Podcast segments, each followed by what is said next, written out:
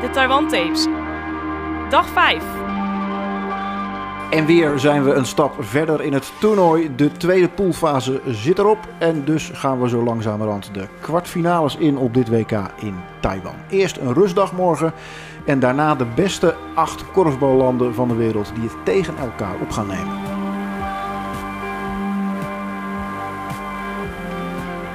Of op de laatste dag van deze tweede poolfase nog schokkende uitslagen zijn, daar gaan we het zo wel even over hebben. Maar eerst even over de echte schok die we hebben gevoeld. Of nou ja, schokje. Vanmorgen om 7 uur trilde dit hotel waar deze podcast wordt opgenomen.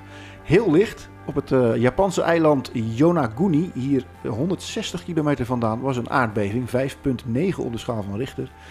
En daar werden wij uh, toch wel wakker van. Mickey, was het een beetje bibberen vanochtend? Ja, nou ja, ik, ik schrok wel wakker om 7 uur, ja. Ja, Mickey Ottoff, je bent er weer. Ja, zeker. Vaste podcastpartner deze dagen. Korfbalvolger, zelf korfballer, SKF uit Veenendaal. Zeker. Heb jij eigenlijk ambitie om, om een goede trainer te worden? Nou, ja, een goede trainer zeker. maar in de afgelopen jaren uh, heb ik in het dameskorfbal uh, mogen coachen. Laatste jaar in de topklasse. Dat is erg leuk. Maar ik ben dit jaar bij SKF gaan spelen, dus het staat nu op pauze. Goed opletten dan, want we hebben hier een bondscoach zitten. Ja. Jan Niebeek is de gast. Jan, welkom weer. Ja, dank je. En ook in onze geïmproviseerde studio Randall van der Steen, speler van Blauw-Wit en international van Suriname. Leuk dat je er bent. Yes, bedankt voor de uitnodiging. Hebben jullie iets uh, gemerkt van die beving, van dat, van dat trillentje? Jij knikt al. Ja. ja, ik moest daarin lachen, want ik was uh, vroeg wakker. Dus uh, in één keer, wij delen de kamer dan met vier spelers van dus, de selectie. En ik uh, ja, vroeg dus eigenlijk aan mijn teamgenoot, met wie ik dus ook samen dus een, uh, een bed deel, van hey, uh, ben jij dat die zo druk aan het bewegen is? mijn bed die was echt van links naar rechts aan het bewegen. Dus ik denk, hè, wat ben je aan het doen? Dus ik vroeg het aan hem en zijn reactie was, ik doe helemaal niks. Dus toen viel het, toen brandde het lampje en toen dacht ik van ja, dit is een aardbeving. Gekke gewaarwording wel Jan, toch? Ja, heel gek ja. Ik, ik was zelf ook vroeg wakker, dus die was inderdaad een bizar. Ook wel een beetje spannend, vond ja. ik wel. Want je, je denkt toch, wat gebeurt er nu? Wordt het nog erger? Of, ja, uh, nou inderdaad. Dat gebeurde gelukkig niet. Dus, uh, nee, gelukkig hier niet. Nou ja, die 5,9 is natuurlijk best wel behoorlijk. Maar ja. ik heb niet uh, vernomen dat dat nou een hele grote beving was. Daar. Maar het schijnt wel heel veel voor te komen. Ja. Dus het is uh, iets wat zij gewoon eigenlijk dagelijks wel meemaken. Precies. En zeker dit, dit soort lichte dingetjes, daarvan zeide al de man die bij mij in de lift stond... Nou ja, hier liggen wij niet wakker van, want dit, dit is nou, geen dagelijkse kost, maar het gebeurt wel regelmatig, zei hij. Grappig. Over het korfbal nu vandaag. Uh, grijpen we heel even terug naar gisteren toen uh, Esther Cordus hier te gast was. Die zei al min of meer dat de basis van de wedstrijd van toen de basis voor die finale zal zijn. Vandaag Nederland tegen Tsjechië. Mickey, hoeveel werd dat ook alweer? Oeh, nou heb ik het de vorige keer natuurlijk fout gedaan. Maar ik ga nu voor 37-9. Klopt hè, Jan? Dat klopt, ja. ja Oké. Okay. Hoe heb je het vandaag aangepakt? Nou, goed vond ik. Uh, we hebben... Met name het vak van, uh, van Daan uh, vond ik erg goed, Daan Preuninger. En starten. En die hadden eigenlijk het tweede kwart wel heel moeilijk. Dus, en wie zit, er, wie zit er daarin, Daan? En wie nog meer? Daan Preuninger, Harjan Visser, Sita, Schreuder en Brett Zuidweg. Ja. Dus die, ehm, die zijn, die, ja, dat vak begon goed. tweede kwart. En je ziet gewoon de, de speelwijze die wij willen brengen. Dat vraagt gewoon echt veel energie. En ook um, veel beweging vanuit de functie in de korf. En die, ja, dat viel een beetje weg. Dat had ook te maken met dat die Tsjechen uh, best wel een beetje, nou in ieder geval inzakte op alles wat er gebeurde. En dan, dan is het nog belangrijker dat je door de korf heen beweegt. En dat deden we eigenlijk niet in die fase. En dan ben je heel vaak de bal naar één schot kwijt. Hm. Dus die, uh, en, de, en de kwaliteit van de kansen die je neemt worden ook iets minder. En we schoten ook, uh, we hadden ook wel goede kansen ertussen die we niet, niet scoorden. Dus het is dan een beetje een optelsom van verschillende dingen. En, maar ik was wel blij met uh, nou, het vak van uh, Olaf, met Ran, Fleur en... Uh, Jessica? De vierde is altijd een uitdaging. uh, Jessica, die, die pakt het eigenlijk heel goed op in de tweede helft. En daardoor haalden we gewoon nog een aanvalspercentage van 50% ja, over nou, de hele wedstrijd. Dus die, dat, was, dat is eigenlijk wel heel goed tegen Tsjechië, want Tsjechië is best wel...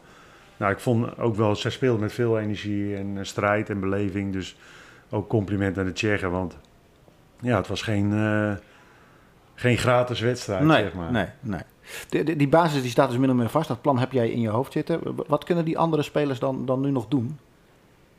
Nou, kijk, je, je weet natuurlijk nooit wat er gebeurt. Hè. Vandaag eh Esther eh, wat eh, een verkoudheid te pakken is eh, in het hotel achtergebleven. Dus het kan ook zo weer eh, iets gebeuren waardoor je aan de bak moet. En dat is eigenlijk ook de boodschap aan die spelers. Van zorg dat je klaar bent voor als er iets gebeurt. En eh, ik refereer dan ook bijvoorbeeld aan de finale in 21 waar Olaf, eh, waar Mick snel de avond voor de finale naar huis ging omdat Jet Hmm. ging bevallen. En Olaf na acht minuten rood kreeg. Ja, dat soort dingen kunnen gebeuren en dan moet je er klaar voor zijn.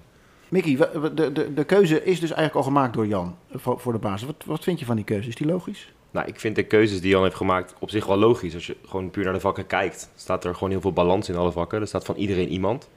Je kan natuurlijk ook van tevoren bedenken, ja weet je, ik coach het Nederlands team. Ik kies de zeven topscorers bij de mannen en de zeven topscorers van de vrouwen van de Korfbal League. Maar dat heeft Jan niet gedaan. Ik bedoel, dan moet je Gert-Jan Meerkerk en Nick van der Steen ook uitnodigen. Ehm, nou, dan, voorbeeld bijvoorbeeld Jessica. Eh, Jessica is natuurlijk super belangrijk als verdediger. Eh, scoort niet de meeste goals, maar die heb je gewoon later in het toernooi heel hard nodig. Dus nou ja, als je dan naar de vakken kijkt, dan is daar gewoon balans.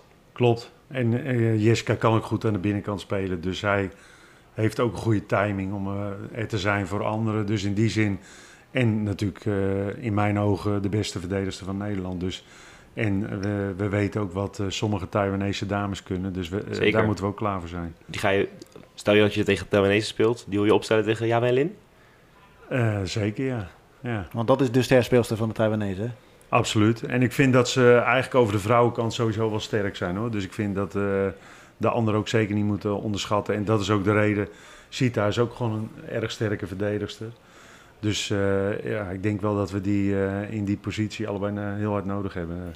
Mickey noemt, noemt twee namen, Nick van der Steen en Gert-Jan Meerkerk. Ehm, die zitten ook niet in het programma van, van Team NL. Ehm, Klopt. ehm, eh, hoe hou jij ze in de gaten? Hou jij ze in de gaten? Maken ze kans om daar dan wel bij te komen? Of heb je op een gegeven moment een groep gekozen en dat is het dan?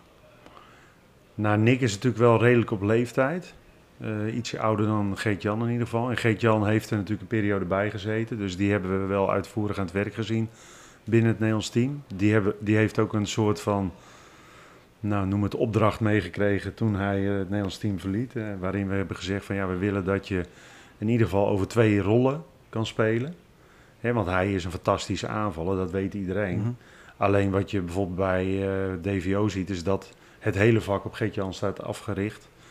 Of gericht. eh, eh, en ja, ik denk dat dat voor het Nederlands team te beperkt is. Want dat zou betekenen dat je dus drie spelers van wereldklasse het werk laat doen voor Geert-Jan. En Ja. ik denk dat dat, in mijn ogen, is dat niet het meest waardevolle voor het Nederlands team en voor ons team. Nou, dat zie, je, dat zie je ook in deze wedstrijd. Ik was een beetje met de statistieken mee aan het scrollen tijdens de wedstrijd. En ik weet niet wanneer dit was. Maar volgens mij stond dat vak van Olaf, Ran, Jessica en Fleur op een gegeven moment op drie goals, drie goals, vier goals, vier goals. Nou, dan Ja. zie je ook dat ze Ja, ja. allemaal Precies. meescoren. Ja. Precies, dus dat, dat vind ik ook een, eh, heel belangrijk. En je ziet natuurlijk bij DVO ook wel bredere eh scores van eh, mensen die bij Geert-Jan in het vak staan. Maar eigenlijk is dat altijd een afgeleide van wat Geert-Jan doet en nooit een eigen actie. Dus dat, en dat is een keuze, want dat is ook iets wat ik, eh, ik ook aantrekkelijk vind aan het korfbal. Dat is ook iets hoe ik bij top denk ik gewerkt heb met over veel schijven en dyna- dynamisch spelen. Dus dat is ook wel iets wat misschien bij, bij mij hoort. En misschien dat er een andere bondscoach weer later anders over denkt. Dat kan. Randall, jij kent die spelers van Nederland natuurlijk allemaal, want je speelt bij Blauw-Wit in, in de Korfbal League. Hoe, hoe kijk jij tegen dit Nederlands team aan? Ja, wat dat betreft, je ziet dus inderdaad ook wel eh, wat Jan aangeeft. Je werkt natuurlijk met allemaal spelers die in principe meerdere posities in kunnen vullen. En daarin ook elkaar goed kunnen aanvullen. Lezen wat de situatie in een wedstrijd nodig heeft. En op basis daarvan inspelen en expertises daarin eh, benutten. Dus ik kan me goed ook voorstellen dat Jan ook zo'n eh, die stijl hanteert. Want dat is ook wel een beetje de nieuwe manier ook wel van het Ja. Waarin spelers eigenlijk meerdere posities moeten kunnen invullen. En ja, daardoor eigenlijk eh, op alle schijven van waarde kunnen zijn. Zijn jullie daar nu bij Suriname ook mee bezig? Ehm jazeker. Tenminste, eh, onze stijl... Wij hadden voorheen hadden we een Gerald van Dijk natuurlijk. Die ook wel bekend stond om een 8-9 te maken. We hebben niet echt zozeer meer een pure 1 tegen 1 eh, speler. We hebben Vladimir. Thomas? Ja, Thomas op zich. Hij maakt natuurlijk wel zijn goals vanaf de buitenkant. Is ook niet echt een pure 1 tegen 1 speler. Wel echt een alleskunner. Eh ik denk dat degene die het meest daarin in de buurt komt, Vladimir Slot. Ja, die had de eerste paar wedstrijden had hij echt, eh, uh, zijn vorm goed te pakken. En dan maakt hij er ook de eerste wedstrijd meteen zes. Maar verder daarnaast hebben we niet echt een echte spits. En dat vind ik aan de ene kant ook wel het mooie. Ons team bestaat eigenlijk ook met name van we moeten het ook samen oppakken. En samen het hoogst haalbaar halen.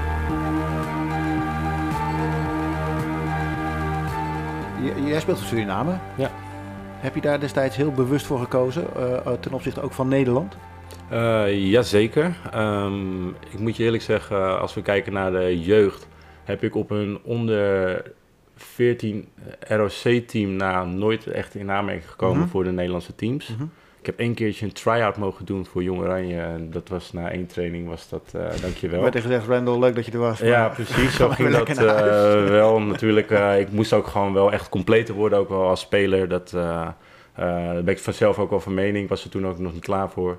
En ja, uiteindelijk met een mooi initiatief ook van Gerald van Dijk en anderen... Ja. is toen het Surinaamse korfbal opgericht. Nadat we erachter kwamen dat er heel veel spelers waren of uh, zijn die uh, op een relatief hoog niveau spelen in de Nederlandse competities.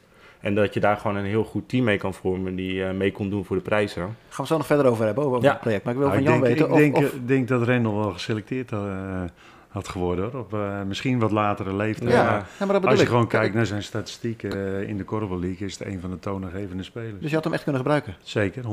Ik denk uiteindelijk daarin de vraag voor mij was toen geweest van ja, moet je op een gegeven moment blijven gaan wachten op het Nederlands team en hopen dat je in aanmerking komt? Of kan je dan op dat moment op een korte termijn uh, voor Suriname gaan, waar ook dan mijn familie ook in zit? Ik kende de meeste uh, Surinaamse spelers, kende ik natuurlijk al, omdat ook heel veel uit Amsterdam uh, erin zitten. En ja, voor mij was de keuze daarin snel gemaakt. Ik kom meteen naar de Pan American Games. We kwalificeerden voor het WK. En je maakt daarin ook gewoon heel veel mooie ervaringen maak je daarin mee. En dat had voor mij misschien meer waarde dan het Nederlandse team, waarin je eh, zo'n beetje 99,97 eh, of zo uh, procent kans hebt om te winnen. ik, ik, vind het wel mooi wat, wat Jan net zegt, want we hadden net een beetje over die, over die rollen en dat iedereen eigenlijk wel alles moet kunnen, maar sommige mensen uitblinken in dingen. Mhm. Ik zie daar dan ook al in Rendel echt een hele sterke rebounder en zeker een aanjaging in het team voor. Dat zie ik hem bij Blauw-Wit altijd doen. Zeker, goede verdediger, kan goed schieten. Dus mensen onderschatten hem ook vaak, vind ik ondergewaardeerde speler uh, over het algemeen. En ja, als je gewoon naar de statistieken kijkt, die liggen niet. Dus dan uh, is het gewoon een uh, hele waardevolle topspeler in de Korrel League. Mag jij, nog, mag jij nog om? Want dat is bij Gerard van Dijk natuurlijk op een gegeven moment wel gebeurd. Die heeft een paar interlands gespeeld van Nederland. Die heeft dat Surinaamse project opgezet. Mag dat bij jou? Het verschil tussen Jer en mij is, is dat Jer toen de tijd geen keuze had voor het Surinaamse team. Want die was er oh, gewoon was er niet. Ja, ja. Okay. Uh, dus hij is daar ook echt uh, van vrijgesteld uh, samen met Nisha Verwij. Mhm. Die, was toen ook, uh, die heeft ook in het Nederlands team gezeten. En ja, voor mij was er nu dus wel een keuze. Ja. En nu heb ik voor Suriname gekozen. Ik heb nu meerdere wedstrijden gespeeld. Is voor mij geen weg terug. Wat Had je daar al een keer naar geïnformeerd, Jan? Ja, ja zeker. dat klopt. Dus uh, die, die route is gewoon niet open. En volgens mij wel als je nog tot een bepaalde leeftijd is hij nog wel open, maar niet meer als je voor de senioren. Ik denk op het moment dat je naar de senioren gaat, dat Het, uh, zodra je volgens mij al een minuut of uh, voor mij al een minuut hebt gespeeld, dan is dat uh, einde discussie. Ja. Jullie hebben een leuke ploeg naar te kijken. Uh, geroemd om jullie instelling, geroemd om jullie supporters. Jullie maken zelf plezier. We hebben vanmiddag een paar supporters gesproken. Ja. Ik ben Jacqueline, moeder van Delano ben Henna, moeder van Sharona. Ik ben Jenny, vrouw van Theo, de fysiotherapeut. Ik ben Denise van Stelt, moeder van Dominique en Tamere van de Stelt. En hoe is het voor jullie om hier in Taiwan te zijn en, en jullie, jullie team, jullie, jullie kroos te zien spelen op het WK? Ja, het is fantastisch. We zijn gewoon gezellig met elkaar. En dat is al heel fijn dat we op deze manier het team met elkaar kunnen steunen. Want dat is wel wat, wat het Surinaamse team ook, ook kenmerkt, hè? Die, die steun en dat, dat, die support op de tribune. Ja, ik vind het heel familiair. Iedereen is zo vrij met elkaar en zo warm. Dus dat is echt een, uh, ja, geweldig. En dat gaat ook al een paar jaar zo volgens mij, toch? Ja, en iedereen let ook op, zijn, op de kinderen. Het is niet alleen maar jouw kind, het is allemaal één familie, zeg maar. En heb je ook het gevoel dat dat, dat, dat doorwerkt op de ploeg zelf? Dat ze dat, dat, ze dat fijn vinden? Ja, zeker. Ze, hebben het, ze vinden het superleuk dat we er zijn. Ik ben vorig jaar voor het eerst mee geweest naar de World Games. Ze merken ook doordat wij er zijn, dat zij natuurlijk echt wel leuk vinden. Want wij zijn echt wel de grootste groep supporters volgens mij van een land hier. Dus dat is echt wel bijzonder. De Surinaamse moeders die hun eh, team supporten. Inderdaad, is een aardig groepje bij elkaar. En dan eh, hebben we ook nog de Hongaren. Een paar eh, luidruchtige Nederlandse supporters van Hongarije. Die sluiten zich dan ook vaak bij Surinaamse fans aan. Krijgen iets moois op die tribunes. Dat is ook mooi, hè, die fans, Rendel. Jullie, ja, dat is echt dat, dat, teamgevoel. Ook wat jullie zelf uitstralen. Muziek in de hal, in de bus. Een beetje bewegend, dansend binnenkomen. Ja, ja, ik weet niet zozeer ja, wat het is. Het is echt, eh, we genieten van elk moment die we kunnen, ja, die we kunnen pakken eigenlijk ook wat dat betreft. Ik bedoel, van, het is ook wel een beetje eh, wie we zijn. We hebben veel uitbundige spelers. Mhm. We hebben een hele uitbundige eh, bondscoach natuurlijk, die Ja. ook eh, lekker aanwezig is. En ja, we genieten er ook gewoon hartstikke veel van. Ik bedoel, we hebben veel contact ook met, eh, met de andere teams. We kennen nu ook de meeste teams, kennen we ook wel. Zien veel oude bekende gezichten. En ja, op de een of andere manier, eh, we hebben gewoon heel veel contacten mee. En ze sluiten zich soort van bij ons aan. Wij steunen hun, zij steunen ons. En je geniet er ook wel van. Je deelt veel ervaringen, je praat veel met de spelers en je bent gewoon blij voor elkaar.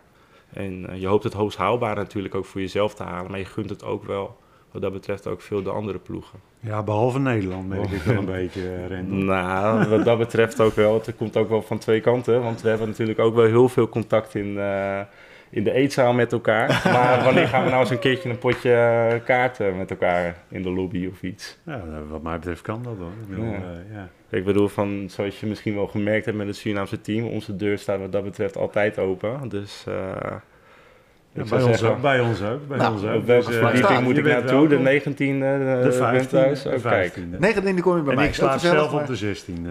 Maar, Kijk, eh, ik klop lekker mijn bij team jou slaat op de 15e. eh. Ik zou zeggen... Maar voor Klaverjas heb je vier personen nodig. Ik bedoel, ik zie heel mooi kwartet. Ja, kijk. ik weet dat we naar deze podcast gaan doen, jongens. Over dat project, eh Rendel, want je noemde het al, Gerard van Dijk, eh, Rico Kruid destijds, eh, Ja. de bondscoach.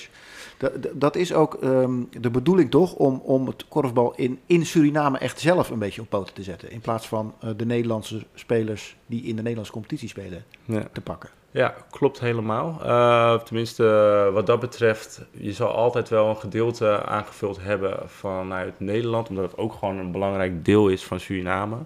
Maar zeker wat, wij, eh, wat ons doel is, wat onze missie echt is, is om het korfbal te herintroduceren in Suriname. Daar hebben we afgelopen jaar hebben we daar echt mega stappen in gezet. Doordat we nu ook een eh, partij, B-Rec Sport, hebben eh, ehm, ingewijd in de Surinaamse Korfbalfederatie. En Mhm. die geven namens ons ook korfballessen. Dus er wordt nu ook echt weer gekorfbald in Suriname. En nu is het zaak dus dat we daar dus talent dus gaan opleiden. En dat wij met de Nederlandse kennis die we natuurlijk ook vanuit de Nederlandse competities hebben opgedaan. Onze eh, netwerken natuurlijk met de IKF en de KNKV natuurlijk. ehm, dat we daarin het niveau omhoog gaan krijgen. En Surinaamse jongeren, ook vanuit Suriname, maar ook vanuit Nederland, een platform bieden. En die gewoon lekker naar eh, toernooien gaan sturen. En zo dus daarmee ook de Surinaamse cultuur eh, Ja, een boost gaan geven wat betreft eh, sporten op wereldniveau. klinkt mooi Jan. Zeker. Eh, ik heb ook eh, de toenmalige voorzitter Gerald van Dijk wel eens een beetje geplaagd met het feit van ja, het is een leuk initiatief van jullie. Maar het gaat er natuurlijk uiteindelijk om dat je eh, ook het korfbal van de grond trekt in Suriname. ja, ja. Eh, dus die, eh, ik, ben, ik, ben, ik vind het ontzettend gaaf dat ze dat nu ook aan het doen zijn. En compliment ook daarvoor. Ja. Want ik denk dat het uiteindelijk daar ook over gaat. Dat je het korfbal ook daar eh, probeert te ontwikkelen. Net zoals eh, vele anderen dat gedaan hebben. Dus dat, dat vind ik een ontzettend gaaf initiatief. Ja, ja het, was niet, eh, het ging niet makkelijk. Wat dat betreft heb je gewoon ook echt wel heel veel tegenslagen ook gehad. Ook met de corona natuurlijk. Maar we hebben ook natuurlijk een, de regering die natuurlijk een wisseling in de regering. Waardoor je ook in één keer al je contacten kwijt was. En ja, vergeet het niet. We zijn eh, Surinamers die allemaal wonen in Nederland. Ja, en ja. Suriname is nog wel een eindje ver weg. Ja. En op het moment dat je daar niet echt een vast contactpersoon hebt, is het ook gewoon moeilijk om dat te faciliteren. En het lijkt er nu ook gewoon op, nu we daar gewoon steeds meer onze netwerk ook aan het uitbreiden zijn, dat we daarin ook steeds stabieler eh, in worden. En binnenkort eh, zijn nu gesprekken om het in het curriculum ook eh, in de scholen daar te Ja, krijgen. Nou, dat lijkt me ook een goede stap. Dus eh, Ja. langzamerhand zie je dat er steeds meer structuur in komt. En, eh, het ouderwetse schoolkorfbal, zoals we dat Precies, in daar ook weer. hadden. Het school, eerste schoolkorfbaltoernooi is ook al geweest. Dat was geloof ik ergens juli, augustus. Dus dat was een groot succes. Ja, nu is het zaak dat we daarin eh, verder gaan voortborduren. En dat, eh, steeds meer scholen daarop gaan aansluiten. En dat je langzamerhand heel Suriname zo meteen kan aftikken.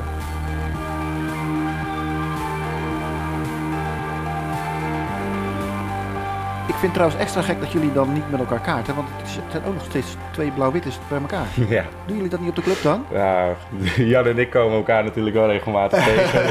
Dus, het is niet erg als wij een, eh, een kaartsessie eh, overslaan. Maar eh, natuurlijk, eh, met Jan kan ik het natuurlijk hartstikke goed vinden. Dus met Jan... eh, Want ja, je hebt daar lang, lang in het eerste gespeeld. Jan, je bent coach Ja. geweest. Eh, ehm, is het, het is echt jouw club? Ja, zeker. Mijn club geworden inderdaad. Ja. ik kom oorspronkelijk van Sparta Nijkerk, maar ik ben de laatste acht jaar van mijn carrière heb ik voor Blauw-Wit gespeeld. eh, in, de, in het eerste dan. En eh, ik speel nu nog steeds in het eh, vierde. Dus eh, ik, eh, ja, ik draag Blauw-Wit een warm hart toe. En vorig jaar was eh Rendel eh, trainer van Blauw-Wit A1. Hm. En nu ben ik assistent trainer van Blauw-Wit A1. Dus ik, ben, eigenlijk- ik heb eigenlijk het stokje een beetje overgenomen van Blauw-Wit Ayen heeft echt een zware upgrade ook gemaakt wat dat betreft qua staf. Maar eh, dat is helemaal oké. Dat, eh, dat neem ik voor lief. Maar Jan heeft een keer de zaalfinale gespeeld met blauw-wit, toch? Klopt, ja. Jij ook toch? Ja, ehm, ik, heb, eh, ik heb warm mogen lopen. Voor Oh. de finale. Ik heb nog niet gespeeld. Ik heb wel heel veel reservekorfbal league finales gespeeld. Maar eh, het jaar dat eh, Blauw-Wit eh 100 jaar bestond, de Ziggo Dome eh, finale, Ja, daar doelde ik inderdaad op. het zo een beetje of ik zat erin. Maar helaas, ik heb eh, niet een minuut mogen maken. Maar gaat het op de club nog wel eens over de periode van Jan? Niet zozeer dat er echt, tenminste niet zozeer dat het nadrukkelijk over gesproken wordt, maar ik denk dat je wel zeg maar eh, terug kan kijken naar die periode dat Jan ook wel echt de basis ook wel toen heeft gelegd voor dat blauw-wit ook. En ook Ja. wel echt hele mooie, succesvolle jaren ook wel eh, geleefd heeft met blauw-wit. En dat het eigenlijk ook wel zaak is dat wij nu ook weer die stappen weer gaan maken naar de, naar de, naar de top. En eh, ja, tuurlijk, eh, ehm, je houdt je eigenlijk ook wel vast aan dat soort Ja, dingetjes. van, ik bedoel van, hey, blauw-wit is altijd wel een eh, top 4 ploeg geweest. Het is gewoon zaak dat we nu ook weer die stappen gaan maken om weer die aansluiting te vinden. Zit dat erin, Jan? Nou, zeker. Eh, ik, kijk, ik denk dat je ziet gewoon dat er een aantal dingen, en dan kijk ik met name een beetje naar het programma, een beetje weggeappt zijn. En de, soms heeft dat ook eh, logische verklaringen en te maken met keuzes tussen kwaliteit en eh, programma. Ik denk dat er goede stappen gezet worden. En eh, ja, Maar- je weet, de toekomst zal leren of het ook echt gaat gebeuren. Maar het is jouw club. Je, je speelt daar in het vierde. Ja. Bemoei je er dan niet stiekem een beetje tegenaan af en toe? Nou, er zijn, we hebben, ik denk, tweeënhalf jaar geleden een soort visieclubje eh, gehad. En daar eh, was ik zeker bij betrokken. Alleen de rol die, eh, die ik natuurlijk bij de bond heb en daarvoor ook bij top, dat zorgt dan wel dat je Ja. een beetje, nou in ieder geval een, een ja, hoe zou ik dat eens goed omschrijven?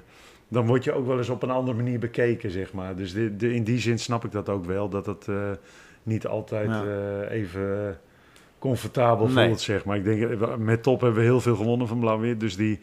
Op een gegeven moment waren mensen er ook wel een beetje zat van, zeg maar. Zo was er ook wel een van hoor, Jan. We gaan eh, via Blauw-Wit nog even terug naar het WK van vandaag. Want de kwartfinales komen eraan, Mickey. Eh, we hebben vandaag een hele leuke en spannende wedstrijd gezien. Ja, ja ik, ik heb wederom de verkeerde wedstrijden getipt, denk ik. Met gisteren zei je Engeland-Duitsland. Ja, maar dat, ehm, ja, dat was het eerste kwart was het 2-1. Ja. En ehm, ik wilde daar gaan kijken, maar ik kon eigenlijk niet weg bij Taiwan tegen Portugal. Want die stonden toch eh 8-7 na het eerste kwart. Eh, voor Taiwan dan wel. Toen speelde Portugal helaas twee wat mindere kwarten. Maar het laatste kwart, dat, ze stonden er 7 achter. Ze kwamen nog terug tot 2.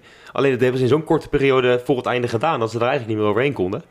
Eh, maar die Portugezen die kwamen erg goed Ja. voor de dag. Ja, belooft wel wat voor die kwartfinales. Want Ja. daar zitten dus best wel teams eh, die echt aan elkaar gewaagd zijn. Ja, de Portugezen mogen tegen België spelen. Ja. en Ja. ja. jullie hebben de Belgen best wel hard staan verdedigen. Dat hebben jullie goed gedaan. Ik denk als de Portugezen hun, hun schotkracht er tegenover zetten, dat het nog best een leuk potje kan worden. Ja, absoluut. En ik ben ook wel echt wel benieuwd ook wel of de dames van Portugal goede weerstand kunnen hebben tegen de dames van, eh, van de Belgen natuurlijk.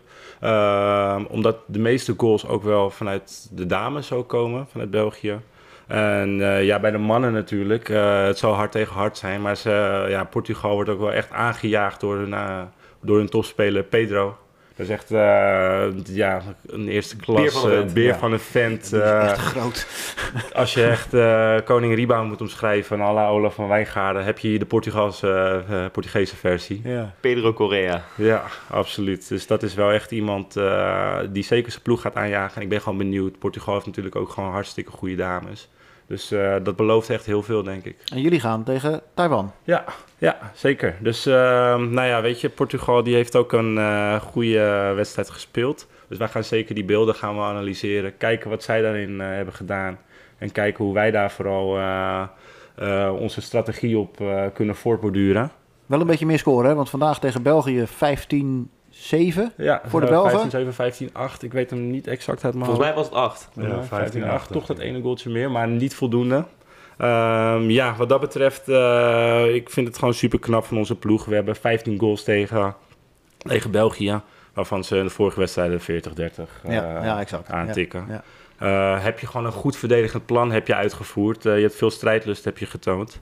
En uh, ja, je vergeet daarin eigenlijk jezelf te belonen door de goals te maken, het, wat je zegt, ja, inderdaad. Ja, ja. En uh, ja, het is gewoon zonde. Je had daar veel meer. Uh, je had het echt wel wat lastiger kunnen maken. Dat had ik ook wel echt graag willen zien. ik had het ook gehoopt. Ja, maar voor, voor, voor, voor, voor die wedstrijd natuurlijk hoor. Ik denk natuurlijk ook wel iedereen, ook wel voor het internationale korfbal. Misschien met de eerdere wedstrijden natuurlijk dat de uitslagen wat groter waren. Dat hoop je nu langzamerhand en dat gebeurt ook wel. Het wordt ook steeds spannender.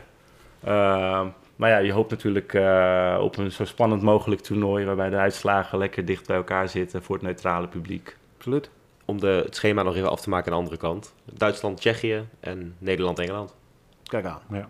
Gaan we het uh, later over hebben als we verder gaan met de, post, met de podcast. Deze zit er namelijk op. Dank jullie wel. Yes, Nederland en Suriname naast elkaar als korfballanden. Wij zitten op de helft met onze podcast. Vijf dagen onderweg, vijf podcasts in ons archief. En dat archief is gewoon digitaal. Kunnen jullie allemaal in neuzen, Spotify, Apple, al die uh, podcasts zijn daarop terug te beluisteren. Morgen een vrije dag voor elk team hier in Taiwan. Uh, niet voor ons. Team Podcast is er gewoon bij. Tot de volgende keer. Lekker, hou vol.